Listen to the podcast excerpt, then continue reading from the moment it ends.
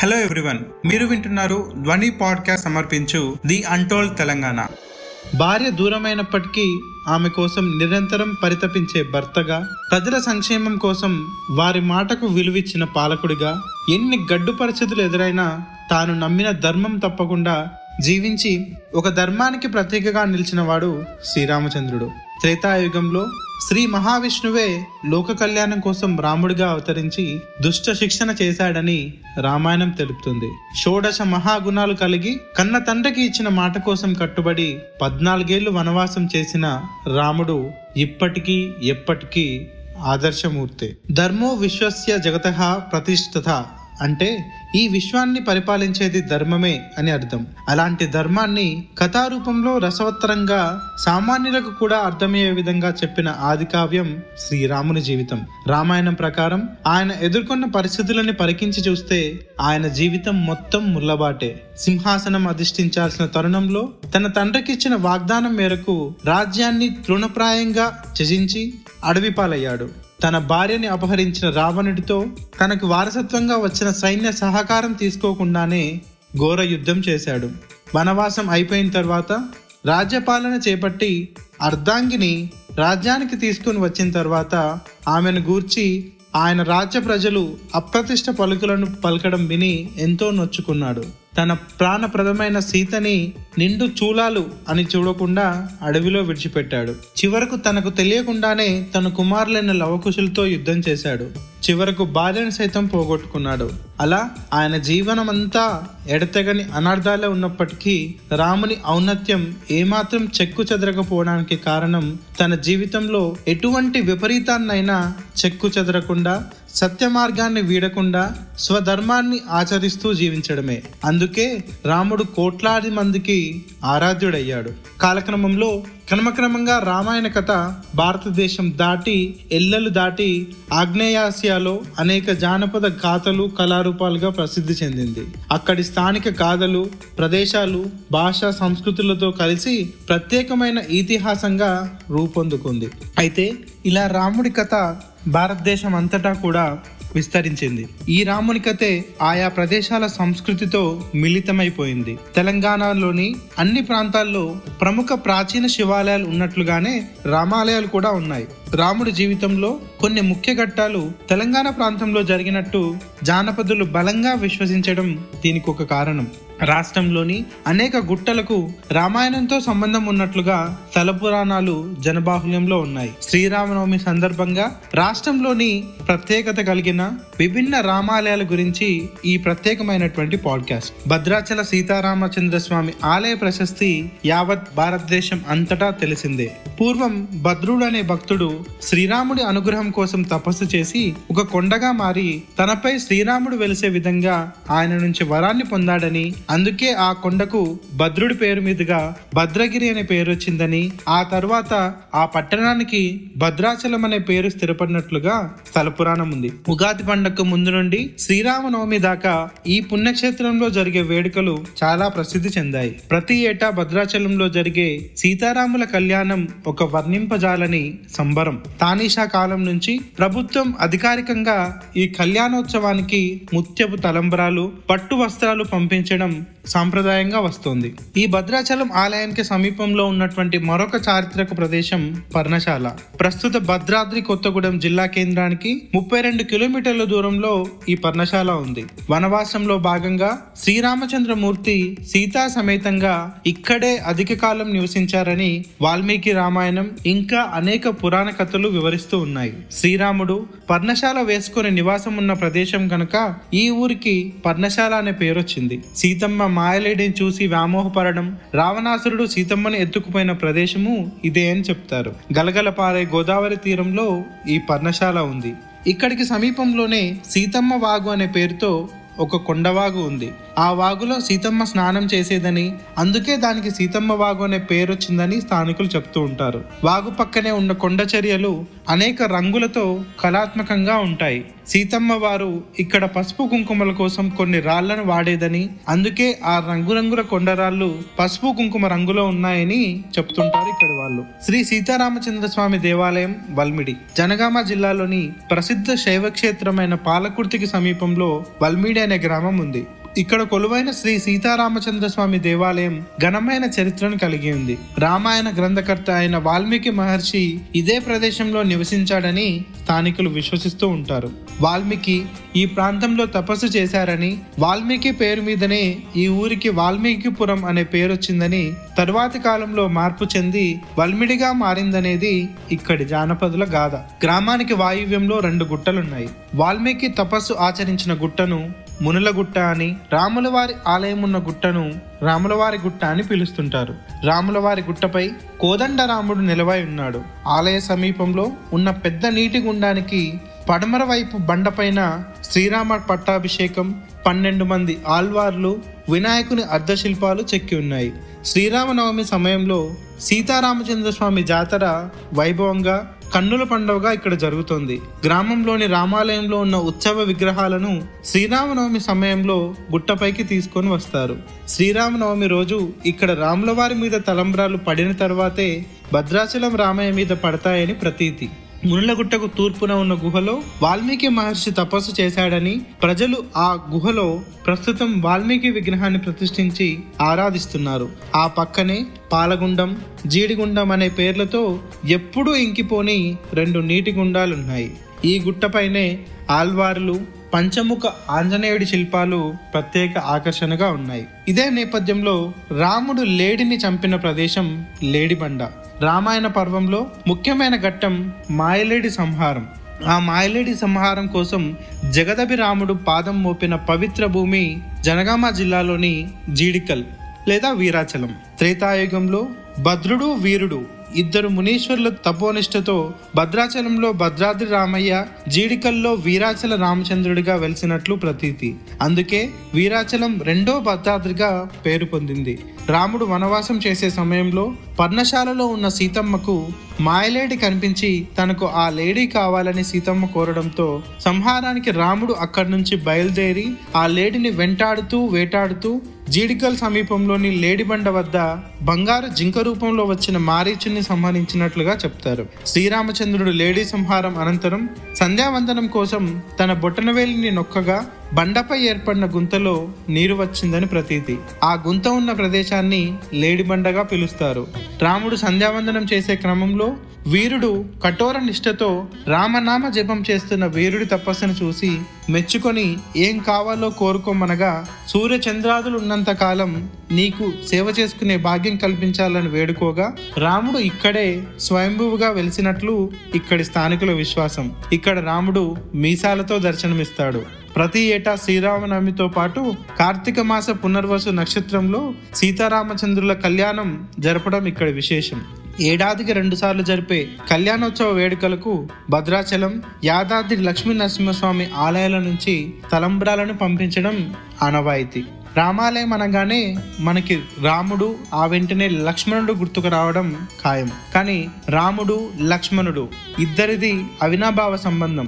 ఒకరు లేకుండా మరొకరిని ఊహించలేం. ఎలాంటి పరిస్థితుల్లోనైనా రాముణ్ణి విడిచి ఉండనని రాముడు వద్దన్నా ఆయన వెంట లక్ష్మణుడు అడవులకు వెళ్ళాడు. రాముని సేవలోనే నిరంతరం నిమగ్నమై ఉండేవాడు. రామాయణంలోని ఏ ఘట్టాన్ని పరిశీలించి చూసినా జననం మొదలుకొని పట్టాభిషేకం వరకు లక్ష్మణుడు రాముణ్ణి విడిచి ఉండలేదన్న విషయం అవగతమవుతుంది. అందుకే దేశంలోని అన్ని రామాలయాల్లో రాముడితో పాటు సీత, లక్ష్మణుడు, హనుమంతుడికి కూడా పూజాధికాలు జరుగుతూ ఉంటాయి. కానీ నిజామాబాద్ జిల్లాలోని ఇందల్వాయి గ్రామంలో లక్ష్మణుడు లేకుండానే సీతా సమేతంగా ఒక రామాలయం ఉంది. ఎల్లప్పుడూ రాముడికి తోడు నీడగా ఉండే లక్ష్మణుడు ఈ ఆలయంలో కనిపించడు. హనుమంతుడు సీతా సమేతంగా శ్రీరాముడు ఇక్కడ కొలువుదీరాడు. ఇక్కడ శ్రీరామనవమికి కూడా ఉత్సవాలు లక్ష్మణుడు లేకుండానే జరుగుతాయి. మూల విగ్రహం 7 అడుగుల ఎత్తులో ఉంటూ చుట్టూరా దశావతారాలతో పాటు సీతమ్మ తలని ఒడిలో కూర్చోబెట్టుకుని శ్రీరాముడు ఏకశిలా విగ్రహంగా కొలువుతీరి భక్తులకి దర్శనమిస్తాడు. శ్రీరాముడు అరణ్యవాసంలో 108 గుండాలు తవ్విన ప్రాంతం రాముని గుండాలు. పెద్దపల్లి జిల్లా కేంద్రానికి 30 కిలోమీటర్ల దూరంలో ఉన్న రామగుండం పట్టణానికి ఆ పేరు రావడానికి కారణం ఇక్కడికి సమీపంలో ఉన్న గుట్టపైనున్న రాముడి గుండం అనే పెద్ద చెరువు. అరణ్యవాసంలో భాగంగా శ్రీరాముడు, సీత, లక్ష్మణుడితో కలిసి గోదావరి తీరం వెంట నడుస్తూ అలసిపోయి ఈ గుట్ట ప్రాంతంలో సేద తీరాడని, అద్భుత ప్రకృతి రమణీయకతో అలరారుతున్న ఈ ప్రదేశంపై మక్కువతో ఇక్కడే 108 రోజుల పాటు నివాసం ఉండి నీటి కోసం 108 గుంటలు తవ్వాడని, ఆనాడు రాముడు తవ్విన గుంటలే ఇప్పుడున్న 108 గుండాలని స్థానికుల కథనం. కొన్ని గుండాలను జీడిగుండం, పాలగుండం, నేతిగుండం, అమతగుండం, మోక్షగుండం, కాలగుండం, ధర్మగుండం, పసుపుగుండం, యమగుండం అనే పేర్లతో పిలుస్తారు. అన్నింటినీ కలిపి రాముడి గుండాలు అని పిలుస్తారు. ఈ పేరు మీదుగానే ప్రస్తుతం సింగరేణి బొగ్గు గనులు విస్తరించిన ఈ ప్రాంతానికి రామగుండం అనే పేరొచ్చిందనేది నానుడి. భద్రాచలం కన్నా ముందటి వైష్ణవ రాముడు యాదగిరిగుట్ట సమీపంలోని సైదాపుర రాముడు. యాదాద్రి భువనగిరి జిల్లాలో ప్రఖ్యాత పుణ్యక్షేత్రం యాదాద్రి సమీప గ్రామమైన సైదాపురం చారిత్రక ప్రసిద్ధిగాంచింది. గ్రామ శివారులో ఆదిమానవ ఆవాసాలైన చిన్న చిన్న గుట్టలున్నాయి. గ్రామస్తులు మల్లన్న బోడులని పిలిచే ఈ ప్రదేశంలో అనేక ప్రాచీన సమాధుల శిథిలాలు కూడా ఉన్నాయి. వాటి సమీపంలోని బోడులలో ఒక బోర్డు మీద రామాలయం ఇటీవలే వెలుగు చూసింది. తన పశువులు తప్పిపోగా వాటిని వెతుక్కుంటూ గుట్టపైకి వెళ్లిన పశువుల కాపరికి రాతిగుండ్ల కప్పు కింద రాతి గుండెకి చెక్కి ఉన్న సీతారాముల అర్ధశిల్పం కనిపించింది. ఇక్కడున్న సీతారాముల శిల్పం దాదాపు 5 అడుగుల ఎత్తుతో ఉంది. సాధారణంగా రాముని విగ్రహానికి మానవులలాగా 2 చేతులే ఉంటాయి, కానీ ఈ శిల్పానికి 4 చేతులున్నాయి. ముందరి కుడిచేయి అభయహస్తంగా, బొటనవేలు చూపుడు వేళ్ల మధ్య బాణంతో ఉంది. ముందరి ఎడమ చేయి ఎడమ భుజం మీద ఉన్న విల్లును పట్టుకున్నట్టుగా, వెనక చేతిలో శంఖం, వెనక ఎడమ చేతిలో చక్రం ధరించబడ్డాయి. ప్రలంబాసనంలో కూర్చున్న రాముని ఎదుట ఎడమ తొడపై సీతాదేవి కూర్చున్నట్లుగా శిల్పం చెక్కబడింది. ప్రతిమా లక్షణాన్ని బట్టి ఈ శిల్పం 16వ శతాబ్దం నాటిదని చరిత్రకారుల అభిప్రాయం. ఈ లెక్కన భద్రాచల రాముడి శిల్పం కన్నా ఈ వైష్ణవ రాముడి శిల్పమే ముందు కాలానికి సంబంధించింది. రాముడు సంచరించిన రామగిరి కిల్లా పెద్దపల్లి జిల్లా రామగిరి మండలం బేగంపేట గ్రామానికి 6 కిలోమీటర్ల దూరంలో నెలవై ప్రకృతి అందాలకు, శిల్పకళా సంపదకు, ప్రాచీన సంస్కృతికి, వారసత్వ సంపదకు నిలువెత్తు నిదర్శనంగా నిలిచి 100 సంవత్సరాల పాటు వివిధ రాజవంశాలకు శత్రు దుర్భేద్యమైన రక్షణ కవచంగా ఉపయోగపడ్డ రామగిరి కిల్లా ప్రాంతం వనవాస సమయంలో రామ, లక్ష్మణ, సీతాదేవి సంచరించినట్లు, అదే సమయంలో శ్రీరాముడు ఒక గుహలో శివలింగాన్ని ప్రతిష్ఠించినట్లు ఇక్కడి స్థల పురాణం. క్రీస్తుశకం 5వ శతాబ్దంలో మహాకవి కాళిదాసు తన మేఘ సందేశం కావ్యంలో సీతా స్నాన పుణ్య దకేషు రామగిరి అని రాశారు. కాళిదాసు పేర్కొన్న రామగిరి ఇదేనని స్థానికుల ప్రగాఢ విశ్వాసం. అంతకపేట రామాలయం సిద్ధిపేట జిల్లాలోని అక్కన్నపేట మండలం అంతకపేటలో రాముని గుట్ట మీద బండరాల మధ్యలో చిన్న గుహలో శ్రీరామచంద్రుడి ఉల్బణ శిల్పాలున్నాయి. సీతా సమేతంగా కొలువైన రాముడితో పాటు అంజలి ముద్రలతో హనుమాన్, ధనుర్ధారి లక్ష్మణుడి విగ్రహాలు, వారి వెనుక శంకు చక్రాలు ఉన్నాయి. ఆసన స్థితిలో చతుర్భుజుడైన రాముడి వెనుక ఉన్న పై చేతుల్లో శంకు చక్రాలున్నాయి. ముందు కుడి చేయి అభయహస్తం, ఎడమ చేయి సీతాదేవిని పట్టుకొని ఉంది. సీతారాముల శిల్పం కింద అగ్గంపల్లి నచ్చయ్య అనే పేరు ఒక లఘు శాసన రూపంలో చెక్కబడి ఉంది. బహుశా ఇతడే ఈ శిల్పాలను చెక్కించి దేవాలయాలను నిర్మాణం చేసి ఉంటాడు. ఫణిగిరి కోదండ రామాలయం దేశంలోని ప్రసిద్ధ బౌద్ధ క్షేత్రాలలో ఒకటైన ఫణిగిరి బౌద్ధ స్తూపానికి అత్యంత సమీపంలోనే ఒక కోదండ రామాలయం ఉంది. బౌద్ధ స్తూపం ఉన్న ఫణిగిరి కొండకి తూర్పు వైపున తప్ప చుట్టూ 3 వైపులా ఉన్న ఎత్తైన బాథోలిథిక్ బండల మధ్య ఉన్న ఖాళీ ప్రదేశంలో 100 ఏళ్ల క్రితమే చేసిన అద్భుత ఆలయ నిర్మాణం ఇది. ఇక్కడ సీతారామ, లక్ష్మణుని ఉల్బణ శిల్పాలు చెక్కి ఉన్నాయి. మార్చిలో పౌర్ణమి నాటి నుంచి 15 రోజుల వరకు పెద్ద జాతర జరుగుతుంది.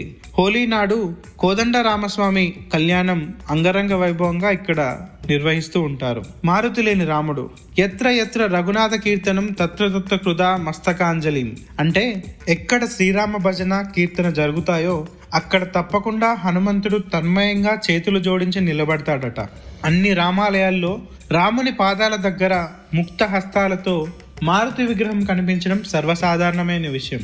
కానీ హైదరాబాద్ నగరానికి సుమారు 50 కిలోమీటర్ల దూరంలో కుత్బుల్లాపూర్ సమీపంలోని గుమ్మడిదల అనే గ్రామంలో ఉన్న రామాలయంలో హనుమంతుడు ఉండడు. ఇక్కడ కొలువైన రాముణ్ణి కళ్యాణ రాముడని కూడా పిలుస్తుంటారు.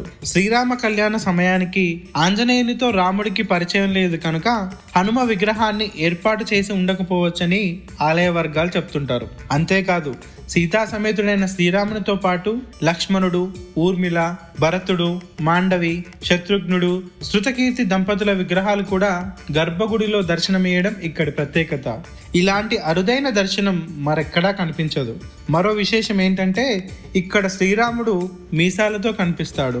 సుమారు 900 సంవత్సరాల క్రితం నాటి ఈ ఆలయంలో శ్రీరామనవమి రోజున నిర్వహించే సీతారామ కళ్యాణంలో పాల్గొనే అవివాహితులకు త్వరలోనే పెళ్ళవుతుందని భక్తుల విశ్వాసం. రాముడు ప్రతిష్ఠించిన రామేశ్వర లింగం కీసరగుట్ట. హైదరాబాద్కి 40 కిలోమీటర్ల దూరంలో ఉన్న కీసరగుట్టలో శ్రీరాముడి చేత ప్రతిష్ఠించబడ్డ శివలింగం ఉంది. ఇక్కడి స్థల పురాణాన్ని అనుసరించి త్రేతాయుగంలో శ్రీరామచంద్రమూర్తి సీతాదేవి హనుమంతుడితో రావణ సంహారం తర్వాత వన విహారానికి వచ్చి ఇక్కడి ప్రకృతి రమణీయతకు పులకరించి కొంతకాలం ఇక్కడే ఉండిపోయారు. రావణుని హతమార్చినందుకు బ్రహ్మహత్యా పాతకం నివారణ కోసం ఇక్కడ ఒక శివలింగాన్ని ప్రతిష్ఠించాలని శ్రీరాముడు నిర్ణయించాడు. అనుకున్నదే తడవుగా కాశీకి వెళ్ళి ఒక జ్యోతిర్లింగాన్ని తేవాల్సిందిగా హనుమంతుణ్ణి పురమాయించాడు. రాముడి ఆజ్ఞ ప్రకారం శివలింగాన్ని తెచ్చేందుకు హనుమ కాశీకి వెళ్ళాడు. ఆంజనేయుడు శివలింగాన్ని తీసుకురావడంలో కాలయాపన జరగడంతో శ్రీరాముడు శివుణ్ణి ప్రార్థించి ఒక శివలింగాన్ని నిర్ణయించిన ముహూర్తానికి ప్రతిష్ఠించి అభిషేకించి బ్రహ్మహత్య పాతకం నుంచి విముక్తి పొందాడని కథనం. అదే సమయంలో కాశీ నుంచి 101 లింగాలతో హనుమంతుడు తిరిగి వచ్చేసరికి శివలింగ ప్రతిష్ఠ చేయడంతో తాను తెచ్చిన లింగాలలో ఒక్క లింగమైనా రామ పూజకు నోచుకోనందుకు వ్యధ చెందాడు. అది గమనించిన శ్రీరాముడు హనుమను ఓదార్చి తాను ప్రతిష్ఠించిన శివలింగం దర్శనం అనంతరం హనుమ కాశీ నుంచి తెచ్చిన 101 శివలింగాలను భక్తులు దర్శించేలా వరమిచ్చాడనేది పురాతన గాథ. పవిత్ర గోదావరి నదీ తీరాన వెలిసిన శివకేశవ నిలయమైన ధర్మపురి క్షేత్రంలో శ్రీ లక్ష్మీ నరసింహస్వామి దేవాలయం, శ్రీ రామలింగేశ్వర ఆలయం ఉన్నాయి. శ్రీరామచంద్రుడు వనవాస సమయంలో ఈ క్షేత్రాన్ని దర్శించి ఇక్కడ శివలింగాన్ని ప్రతిష్ఠించాడని, రాముడు ప్రతిష్ఠించిన లింగం కాబట్టే ఇక్కడ శివుడికి శ్రీరామలింగేశ్వర స్వామి అని పేరొచ్చిందనేది ఇక్కడి స్థానికుల కథనం. ఇలా తెలంగాణలో అనువనువన రామాయణంతో, రాముడితో, రామాయణ గాథతో సంబంధం ఉన్నటువంటి ప్రదేశాలు అనేకం ఉన్నాయి. ధ్వని పాడ్కాస్ట్ శ్రోతలందరికీ శ్రీరామనవమి శుభాకాంక్షలతో.